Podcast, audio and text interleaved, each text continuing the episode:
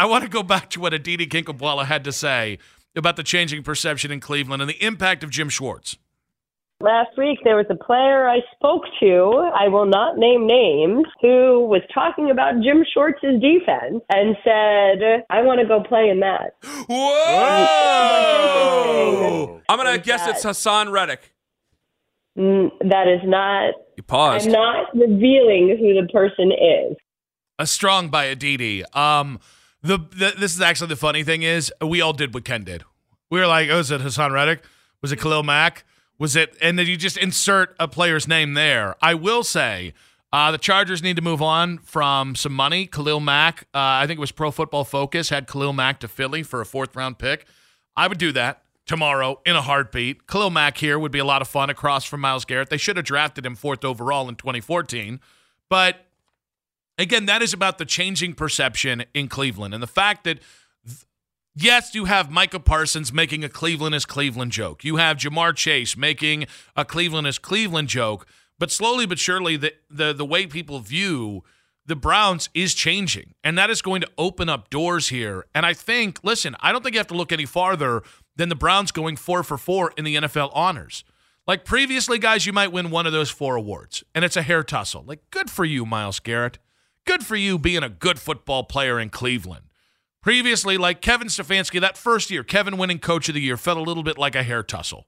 Hey, you aren't Freddie Kitchens, and you kind of got the Browns over the hump finally.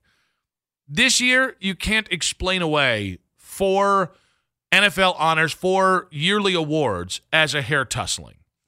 And I don't think it's just Jim Schwartz, by the way. I think Jim Schwartz helping Myles Garrett become the defensive player of the year for the first time in his career. I think that's the kind of thing that has – tangible value. I think Myles Garrett winning the Defensive Player of the Year because guys are pretty smart. Like guys like Jadeveon Clowney get frustrated when Myles gets all the the nice matchups because they're trying to make their dough too. Smart football players know. Guys who aren't just selfish know that if you cook across from Myles, that's it's only going to help him and you. And which then brings me to my next point. And I see this differently than everybody else on the station does. Um, I heard Ramon Foster, uh, former Pittsburgh Steelers offensive lineman. I heard what Ramon Foster had to say about the Steelers quarterback situation, and he tied it into Cleveland. And everybody went on high guard. Everybody was on that high. We got to we got to go ahead and uh, you know circle the the wagons here. We got to build a, a, fortress around the Northeast Ohio area. We can't let this man besmirch Cleveland. I think there are two things going on. I think the most important thing is the thing that people missed. That's what gets it to me. You have more stability than you're giving yourself credit for. Like do you see Baltimore making these types of moves? Like this type of scrambling and searching for a franchise quarterback is very Cleveland of y'all to be asking this type of stuff. Am I no, like I ain't even no. wrong on that, man. Like he just dunked on everybody watching this. No, DK, it is. Like it's it's very Cleveland of you. Like go get your guy through the draft and you know he fits your DNA. So one, it, that's actually on DK Sports in Pittsburgh, and what a fake ass laugh from DK. like I can't remember. It's uh, Devin Kovacevic, I think is his name. What a fake ass laugh. No, no, no, you just dunked on a lot of people listening right now.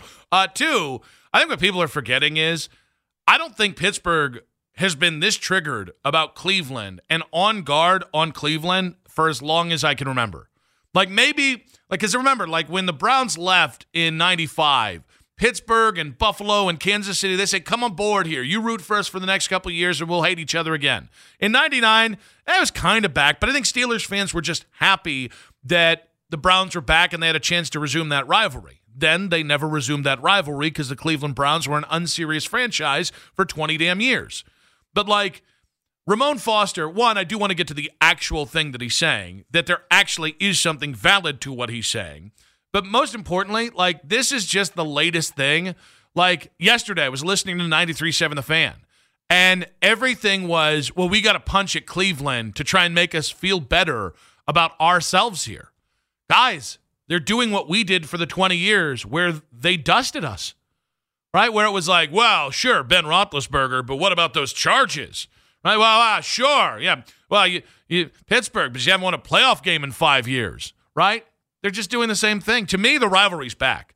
Like the whole TJ Watt thing, uh, Steelers fans backing up an entitled bratty athlete who was upset that he didn't win Defensive Player of the Year because he allegedly he felt like he was entitled to it. Well, me have most sacks. Me should win that one. Eh, go ahead and lift weights again, TJ. Like I just think the reality is part of this is we are really in the Steelers cage right now, and I think Steelers fans and Steelers media are pretty scared that all of a sudden they're going to be the odd man out. The Browns were the odd man out in this division, and somebody's going to be it. I don't know that it's going to be the same team every year, right? There were a couple. There was a there was a, a fair amount of time, even before it became the AFC North, when it was the the Central. There was a fair amount of time where it was the Bengals that were the odd man out. And then the Browns kind of took up that mantle. And then the Browns and Bengals kind of traded back and forth. And then the then the Bengals started winning a little bit, and then they kind of receded a little bit, and then they got Joe Burrow. But like the Steelers have not been the odd man out in this division consistently since like the 80s. And so you have a generation of people who don't know what it's like to lose at this level. And by the way, they were in the playoffs, but the fear is real. I think some of that is Cleveland finished ahead of you in the standings. All of a sudden, the little brother isn't the little brother anymore. They were better than you. Your fate was the same. It doesn't matter. Because now Pittsburgh's feeling the pressure. And I think what's funny about this is uh, Ramon Foster, on one level, is 100% right. Pittsburgh, this is not a good offseason to need a quarterback. I mean, honestly, guys, I think it's tough to go ahead and find a quarterback that you can bring in that is going to fix things if you are. It's better to look for the next quarterback when you already have the quarterback, right? Uh, Green Bay with Aaron Rodgers and now Jordan Love. Both times they've looked for the quarterback when they haven't needed the quarterback, and they've taken a tremendous amount of crap for it. Uh, San Francisco had Jimmy Garoppolo as their starter. Yeah, the injuries were there and that kind of forced their hand, but they had him when they drafted Trey Lance and Brock Purdy. So that's what good franchises do. So, like Ramon Foster is right. Pittsburgh, I don't think you should commit to uh, Kenny Pickett, but chasing Russell Wilson is pretty desperate. Chasing, uh, what were the other names? Ryan Tannehill is pretty desperate.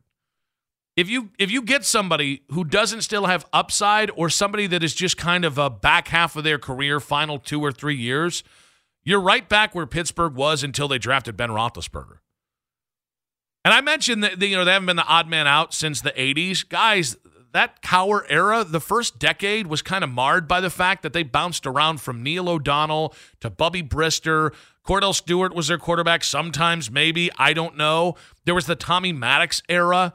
Like, Pittsburgh's in a place they haven't been for 20 years. They are in the quarterbackless abyss. And Ramon Foster's, I, I disagree with the quarterback that he said but he is right to say, guys, it's what we did. The Browns had a different starting quarterback uh, damn near every year for 20 years. And it only perpetuated the losing crappy atmosphere in Cleveland and the losing crappy atmosphere in that locker room because it was the number one thing. Who's going to be the quarterback? Do you draft a quarterback? Do you take a quarterback top five? Right? Do you trade for this quarterback? Well, why should maybe we get Tyrod Taylor and Baker Mayfield? That's where Pittsburgh is. Now, the problem is you're there.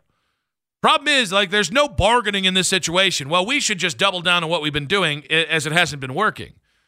But he's right. This is the thing that Cleveland used to do. And there are certain moves that are just going to wind you right back where you are, which I find incredibly hilarious because Pittsburgh thought this would never happen.